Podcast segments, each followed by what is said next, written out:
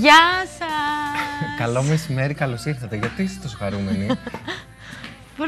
Τίποτα, δεν έχει συμβεί κάτι. λοιπόν, είναι χαρά Θεού το κορίτσι. Δεν έχω μελαγχολία των γιορτών. Αυτό ήθελα να πω. Ε, γιατί υπάρχουν άνθρωποι που χαμογελούν και χαίρονται, υπάρχουν και κάποιοι άλλοι που ειδικά αυτές τις μέρες που κατ' επίφαση είναι μέρες χαράς, μέρες γιορτής, μέρες γλεντιού βουλιάζουν ακόμη περισσότερο στη θλίψη. Αρκεί να υπάρχει, έχω την εντύπωση, μια αιτία, μια προδιάθεση. Θα συζητήσουμε το θέμα με τον Μάνο του Καργάκη, κλινικός ψυχολόγος. Συναντιόμαστε και τα λέμε συχνά πυκνά. Καλή χρονιά, Καλή χρόνια, πολλά. Χρόνια πολλά. Χαρούμενη χρυσή πρωτοχρονιά. Έτσι. Ε, συναντάμε αρκετά συχνά ε, μια διαφοροποίηση στα συναισθήματά μας ε, αυτές τις μέρες είναι κάτι το οποίο είναι και μέσα στο πλαίσιο του συμβολισμού των ίδιων των εορτών. Δηλαδή, πάντα οι γιορτές συμβόλιζαν και κάτι ευχάριστο, αλλά και στιγμές που σκεφτόμαστε παραπάνω. Γιατί είτε έχουμε το χρόνο ή και το πλαίσιο είναι πιο κατάλληλο συγκριτικά με άλλες περιόδους που έχουμε ένα άλλο ρυθμό. Νομίζω ότι είτε είμαστε σε αυτούς που μας πιάνουν μελαγχολία ή θλίψη των γιορτών, είτε όχι, όλοι μας, λίγο πολύ, πλησιάζοντας στο να έρθει καινούργια χρονιά, μας πιάνει μια νοσταλγία, με μελαγχολία, να κοιτάξουμε πίσω. Τι κρατάω από το 15, τι θα πετάξω, τις καλές, τις κακές στιγμές, να νοσταλγώ, να μετανιώνω, να... Ε, ακριβώς, γιατί είναι και το χρονικό πλαίσιο που παρατηρούμε τουλάχιστον αυτές τις γιορτές, αν και είναι κάτι που το παρατηρούμε αρκετά συχνά και σε άλλες εορταστικές περιόδους, είναι ότι ιδιαίτερα η, η περίοδος των Χριστουγέννων, της Πρωτοχρονιάς και των Φώτων είναι ακριβώς στο τέλος μιας χρονικής περίοδου και στην αρχή μιας άλλης. Επομένως, υπάρχουν δύο κεντρικά πράγματα. Ο απολογισμός της προηγούμενης χρονιάς και όλων όσων έκανα ή δεν έκανα, και η προσδοκία του τι θα κάνω με ό,τι περιλαμβάνει αυτό. Είτε κάτι δημιουργικό και ευχάριστο, αλλά πάντα κάτι καινούριο και άγνωστο. Περιέχει άγχος, στρες ή τέλος πάντων κάποια ανησυχία.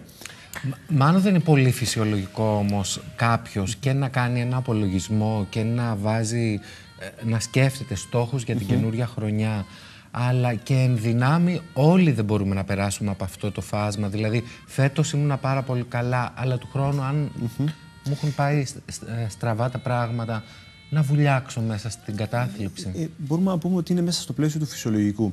Μπορεί να το, οράσουμε, να το ορίζουμε ως μελαγχολία των εορτών ή και θλίψη των εορτών και κατάθλιψη καμιά φορά, αλλά αυτό δεν εμπίπτει σε κάποιο ε, ψυχοπαθολογικό πλαίσιο. Εμπίπτει σε κάτι φυσιολογικό που εν δυνάμει όλοι θα περάσουμε ή μπορεί να έχουμε περάσει ήδη αναλόγως στο ηλικιακό φάσμα που βρισκόμαστε κάποια στιγμή στη ζωή μας.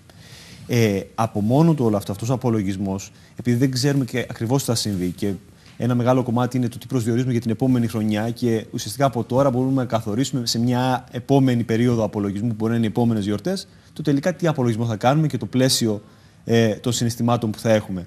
Βέβαια δεν είναι και πάντα στο χέρι μας, έτσι. Αλλά στην ουσία το συνέστημα των εορτών και το πλαίσιο του απολογισμού προσδιορίζεται από τα προηγούμενα κομμάτια και τους προηγούμενους μήνες ε, της ζωής μας. Άρα δεν είναι πάντα μόνο ότι επειδή φέτος, ας πούμε, πέρυσι είχα μια σχέση και φέτος είμαι μόνη μου. Ή επειδή χώρισα πρόσφατα. Ή επειδή είμαι μόνος μου φοιτητής στο εξωτερικό και η οικογένειά μου όλοι είναι μαζεμένοι στην Ελλάδα και εγώ είμαι μόνος μου.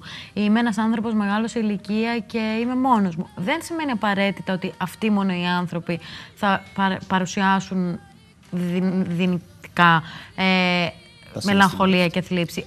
Και ένας άνθρωπος που έχει μαζί του την οικογένειά του, που έχει δουλειά ή οτιδήποτε, μπορεί να μην του αρέσει μια κατάσταση στη ζωή του που πέρασε ή να αγχώνεται για το μέλλον. Έτσι ακριβώς. Πάντως και οι παράγοντες που προανέφερες είναι σημαντικοί παράγοντες που επηρεάζουν λίγο παραπάνω στην προοπτική του να δημιουργηθούν τέτοια συναισθήματα. Να βιώνουμε και ακόμα ε, τώρα και στο κλείσιμο σιγά σιγά των ερωτών τέτοια συναισθήματα. Οι χωρισμένοι. Για παράδειγμα, η απώλεια. Είτε αυτό σημαίνει η απώλεια μιας σχέσης και η απώλεια ενός ε, σημαντικού προσώπου στη ζωή μου την προηγούμενη χρονιά ή κάπου κοντά στο παρελθόν που μας υπενθυμίζει στιγμές που είχαμε περάσει μαζί του. Άρα βγάζει συναισθήματα ε, αναπόλυσης και ταυτόχρονα συναισθήματα θλίψης. Όχι παθολογικά, αλλά συναισθήματα θλίψης. Ε, ειδικά για τη χώρα μας ζούμε και σε πολύ mm -hmm. δύσκολες εποχές. Και επειδή οι μέρες των γιορτών α, στο δυτικό κόσμο τις έχουμε ταυτίσει με την υπερκατανάλωση, ε, κανείς δεν ασχολείται με το θέμα των ημερών που είναι η αγάπη και όλα αυτά, αλλά να, να ξοδέψεις, να ψωνίσεις, να πας σε πάρτι,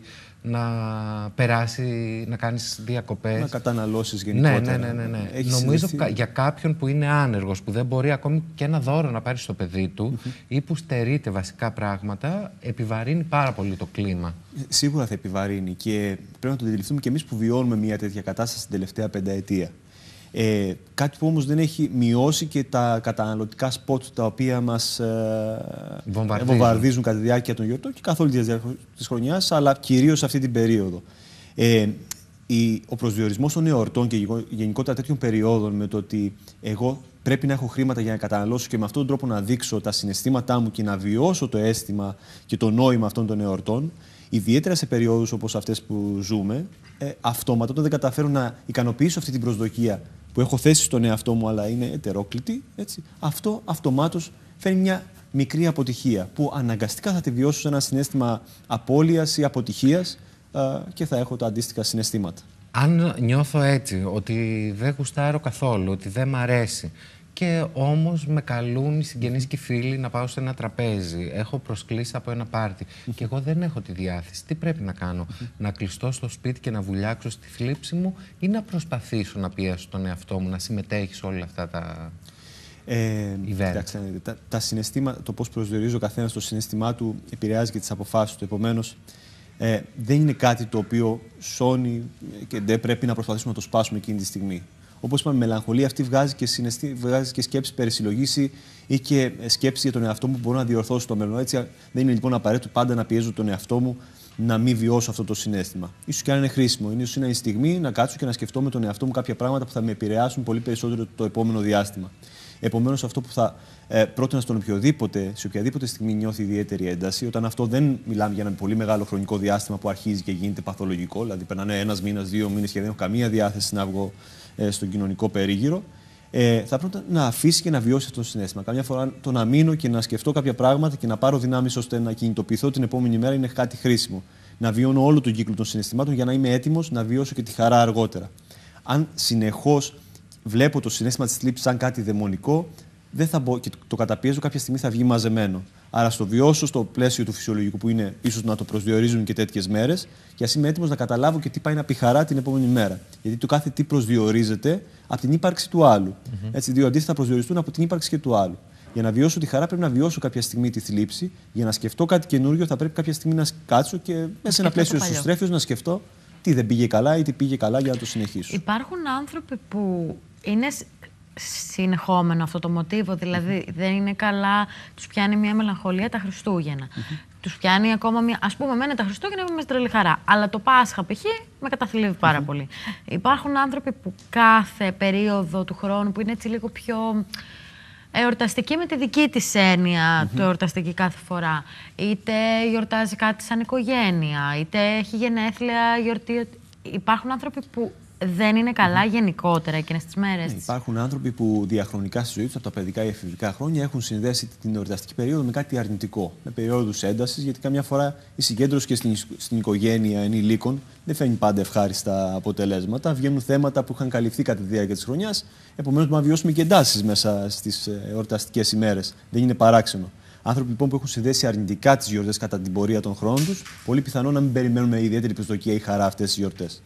Άλλοι άνθρωποι που έχουν απορροφηθεί πάρα πολύ στην εργασία τους και έχουν αφήσει αρκετά θέματα ε, κρυμμένα μέσα στον παούλο, σε μια περίοδο που χαλαρώνω και είμαι μόνος μου ή είμαι με άτομα που πρέπει να βιώσω ευχάριστα πράγματα, να συζητήσω και άλλα πράγματα πέρα από το, την καθημερινότητα, βγαίνουν θέματα. Επομένως, μπορούμε να παρατηρήσουμε σε άτομα τα οποία έχουν μια αρνητική διαχρονική εμπειρία με τις γιορτές, αναμένουμε ε, αρνητική σύνδεση και στο μέλλον, και άλλα άτομα που συστηματικά αποφεύγουν να δουν τον εαυτό τους κατά τη διάρκεια της χρονιάς γιατί ε, ηθελημένα προσανατολίζουν τις σκέψεις τους κάπου αλλού, στη δουλειά τους, σε κάποια άλλη δραστηριότητα.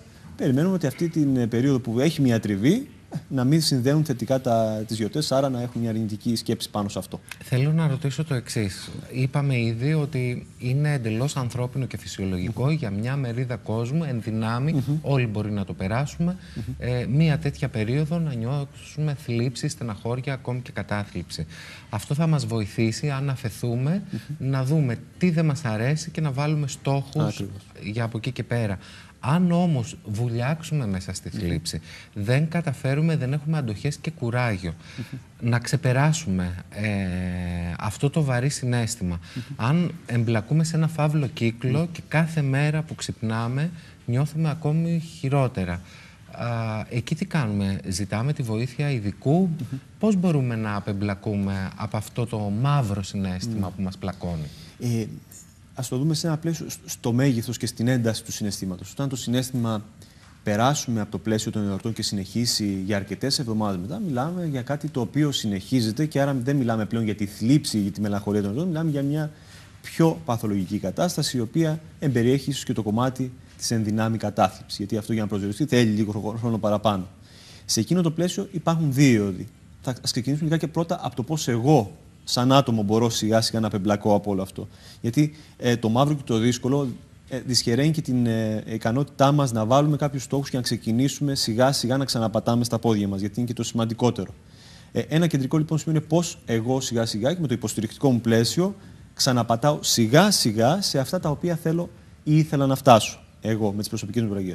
Σε δεύτερο επίπεδο, όταν αρχίσει και ε, γίνεται μια, μια μονή κατάσταση, θα ήταν εξαιρετικά χρήσιμο ίσως και η συμβουλή και η επίσκεψη, η επίσκεψη κάποιων ειδικών για να δούμε τι ακριβώς συμβαίνει, ποιες είναι οι αιτίες και πώς μπορεί σιγά σιγά με την υποστήριξη κάποιου να μπει ξανά σε ένα λειτουργικό πλαίσιο. Πάμε και στο κομμάτι αυτό των στοχων γιατί οι γιορτές ε, και επίσημα σχεδόν σήμερα τελειώνουν. Ε, και είτε έχεις τη θλίψη των γιορτών είτε όχι, μπαίνεις σε μια διαδικασία το 2016 ξεκινάει μια καινούργια χρονιά, θέλω να κάνω κάποια πράγματα, βάζω κάποιους στόχους, είτε είναι πολύ μικροί. Να φτιάξω τη διατροφή μου, να πάω γυμναστήριο, να αλλάξω την εξωτερική μου εμφάνιση, να αλλάξω να γίνω καλύτερος άνθρωπος. Είτε είναι να βρω δουλειά, να φτιάξω οικογένεια, να χτίσω ένα σπίτι. Όλο αυτό, επειδή και αυτό είναι μεγάλο, δηλαδή και αυτό μπορεί να αγχώσει πολύ κόσμο και να ε, λειτουργήσει και λίγο σαν ανασταλτικός παράγοντας. Ναι είτε στο να βάλω στόχους, είτε να προσπαθήσω να πετύχω αυτούς τους στόχους από το φόβο μου. Υπάρχει, εν, υπάρχει μυστικό, υπάρχει τρόπος να ιεραρχήσω αυτά που θέλω να κάνω, να δω τι στόχους πρέπει να βάλω και να αρχίσω σιγά σιγά; Ε, η περίοδος των ερωτών και η αρχή του καινούργιου χρόνου μοιάζει πολλές φορές με τη Δευτέρα. Που λέμε κάθε φορά θα ξεκινήσω και τη Δευτέρα θα ξεκινήσω οτιδήποτε καινούριο ή σημαντικό θέλω να βάλω μες στη βδομάδα. Δεν πετυχαίνει. Σε πιο γενικευμένη μορφή. Επομένως, η Δευτέρα δεν πετυχαίνει, αλλάξτε μέρα. Ναι, τη Δευτέρα ή τη αρχή του χρόνου. Ε, φυσικά το να βάζει κάποιους στόχους και να, βάζει μια, να δημιουργεί μια προοπτική στη ζωή του είναι εξαιρετικό και έτσι προχωράμε μπροστά. Το να βάζουμε και να ε, τοποθετούμε όλους τους στόχους σε μια γενικευμένη μορφή και σε μια μεγάλη ένταση στην αρχή κάποιας καινούργια χρονιάς, έτσι πολλές φορές λειτουργεί και σαν δίκοπο μαχαίρι. Δηλαδή, η ίδια η μεγένθηση αυτών που μπορώ να καταφέρω, αυτών που μπορώ να πετύχω και η, προσδο... η μεγάλη προσδοκία στο ότι τώρα θα τα ξεκινήσω όλα τα οποία δεν μπόρεσα να κάνω την προηγούμενη χρονιά ή τους προηγούμενους μήνες, προφανώς ε, λειτουργεί σαν εμπόδιο αντί, αντί σαν ενισχυτή σε αυτό που θέλω να καταφέρω. Ε, το μυστικό, αν υπάρχει μυστικό σε αυτό, είναι στο πώς πρώτα απ' όλα προσδιορίζω, ας ξεκινήσουμε από την ατομικότητα του στόχου. Κατά πόσο οι στόχοι που βάζω είναι οι δικοί μου στόχοι. Και εκεί ξεκινάμε πάντα, αν υπάρχει προσωπικό κίνητρο σε αυτό που θα κάνω. Δηλαδή, ξεκινώ κάτι, ξεκινώ την αλλαγή διατροφής ή την, το ξεκίνημα επειδή το θέλω εγώ ή επειδή υπήρχε, υπήρχε αρκετός σχολιασμός στις γιορτές ότι πήρα κιλά. Σε ένα πολύ απλό παράδειγμα, πριν μιλήσουμε για πιο γενικά πράγματα. Ο στόχος πρέπει να εμπεριέχει την ατομικότητα. Να υπάρχει το κίνητρο το οποίο δεν μπορεί να βρεθεί σε όλους τους υπόλοιπους, μπορεί να βρεθεί μόνο σε εμάς. Και το οποίο φαντάζομαι ότι θα είναι και αυτό που θα μας κάνει να επιτύχουμε το στόχο. Να Έτσι, αν το κάνω για μένα, θα πάω καλά. Αν το κάνω για Ακριβώς. σένα, ε, και ένας στόχος που ταιριάζει σε μένα. Επομένως, ένα βασικό κριτήριο είναι το κομμάτι της, το, του προσδιορισμού του στόχου σαν ένας ατομικός προσδιορισμός, όχι σαν ένας προσδιορισμός ο οποίος έρχεται κοινωνικά ή από το πλαίσιο στο οποίο περιέχομαι. Ένα δεύτερο και σημαντικό κομμάτι είναι η, η πιθανότητα επιτυχίας του στόχου. Στο κατά πόσο στην αρχή που ακόμα είμαι κουρασμένος, που έχω πολλά πράγματα να βάλω μπροστά ακόμα, βάζω ένα στόχο ο οποίος είναι υπερβολικά υψηλός, ο οποίος γνωρίζω ότι δεν το έχω πετύχει την προηγούμενη φορά, ούτε την προ-προηγούμενη. Άρα, πώς περιμένω τον εαυτό μου να το πετύχω αυτή τη στιγμή. Βασικό λοιπόν είναι στο πώς θα δημιουργήσουμε ένα πλάνο το οποίο θα υπάρχει το πλαίσιο του μακροπρόθεσμου στόχου ενός κεντρικού μεγάλου, αλλά και υποδιαστήματα και βήματα, σκαλοπάτια στα οποία θα με βοηθήσουν βδομάδα με βδομάδα, μήνα με το μήνα να φτάσω σε αυτό το στόχο. Και για ποιο λόγο γίνεται αυτό; για να μπορέσω να βιώνω την επιτυχία και την ευχαρίστηση σε πιο σύντομα χρονικά διαστήματα, ώστε να λαμβάνω την ενέργεια, το καύσιμο για να συνεχίσω κάποια στιγμή και να φτάσω. Άρα μικρή στόχη και σκαλή σκαλή, βήμα-βήμα. Ξεκινάμε να αλλάζουμε τα πράγματα από την καινούργια χρονιά. Α, όταν είναι μικρός ο στόχος, τον πετυχαίνεις και πιο εύκολα, έτσι παίρνεις χαρά και δύναμη για να πας στον πιο δύσκολο και, Ουσια- και ουσιαστικά παραπέρα. κε- κερδίζεις αυτό που λέμε αυτοπεποίθηση. Την πίστη ότι μπορώ να πετύχω στόχο. Γιατί Ναι. για να πετύχω κάποιο στόχο πρέπει να πιστέψω στον εαυτό μου, ασχέτως του μεγέθους, ότι είμαι ικανός να πετυχαίνω στόχους. Αυτό δεν προσδιορίζεται απαραίτητο από ένα τεράστιο ε, μεγάλο μέγεθος αυτό που θα πετύχω. Δηλαδή ξαφνικά να πετύχω μια αύξηση της επιχείρησής μου από τη μία στιγμή στην άλλη. Αλλά βήμα-βήμα πώς μπορώ να ε, πετυχαίνω μικρά πράγματα που θα κερδίσουν στον εαυτό μου την εμπιστοσύνη ότι μπορείς να καταφέρεις, ότι μπορείς να πετύχεις. Άρα αυτή η πίστη με βοηθάει να πάω στο επόμενο βήμα. Έτσι. Συνήθως μεγάλοι στόχοι, οι οποίοι είναι εφικτοί και από, τις δεξιό- από την ικανότητα του ατόμου ή από τα χαρίσματά του. Ε, Πολλές φορές φτάνουμε εκεί, αλλά δεν έχουμε βιώσει ουσιαστικά πουθενά απόλαυση παρά μόνο εκεί. Και αυτό από μόνο του μπορεί να μειώσει και την αξία αυτού που πέτυχα. Γιατί δεν έχω ε, περιμένω και έχω προσδοκίες σε κάτι ότι θα μου φέρει εξαιρετικά μεγάλα, μεγάλη και έντονη χαρά, ενώ στην ουσία είναι κάτι που ε, είναι λίγο πιο κάτω από αυτό. Όλος αυτός ο δρόμος και όλη αυτή η διαδικασία είναι μοναχική. Ε, μόνοι μας τα σκεφτόμαστε και τα εμπιστευόμαστε στον εαυτό μας ή μιλάμε με αγαπημένα πρόσωπα, με την οικογένεια, με το σύντροφό μας, με το περιβάλλον μας. Λέμε τις ανησυχίες μας, λέμε τις απογοητεύσεις μας, λέμε πιθανόν και κάποιους από τους στόχους που θέλουμε να κάνουμε κάτι.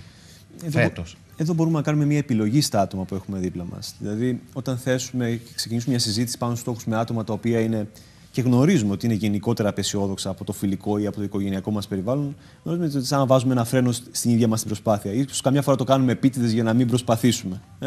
Επομένως, είναι καλύτερο να επιλέξουμε άτομα και να συζητήσουμε άτομα τα οποία είτε έχουν μια ε, λογική που θα μας δώσουν και τα θετικά και τα αρνητικά κομμάτια ε, αυτής της προσπάθειας, είτε άτομα τα οποία είναι αισιόδοξα και γνωρίζω ότι αυτά τα άτομα θα με βοηθήσουν στο να ξεκινήσω κάτι και να δημιουργήσω μια θετική προοπτική, ιδιαίτερα τώρα στην αρχή που χρειάζομαι κάποια ενέργεια και κάποια θετική άβρα στο να ξεκινήσω και να προσπαθήσω αυτή την ε, πορεία. Μοιραζόμαστε λοιπόν πράγματα, συζητάμε. Απλώς θα συμβούλευα, θα πρότεινα να υπάρξει κάποια επιλογή. Η υπεργενήγευση του στόχου και να το μεταφέρουμε σε όλους ανεβάζει τα στάνταρ για τους ίδιους, ε, τους εαυτούς μας. Το μέγεθος της αποτυχίας, αν δεν καταφέρω αυτό το μικρό ή μεγάλο στόχο, μεγενθύνεται αν το έχω μοιραστεί με όλο τον κόσμο. Αν έχω επιλέξει τα άτομα και αυτά τα άτομα είναι σωστά επιλεγμένα με τη λογική είτε με την αισιοδοξία τους, προφανώς ο μικρότερος κύκλος φέρνει και μικρότερα στάνταρ, άρα μικρότερο άγχος στο να πετύχω κάτι από όλα αυτά. Μάνου, σε ευχαριστούμε πάρα πάρα πολύ. Εγώ σας ευχαριστώ πολύ. Ευχαριστούμε.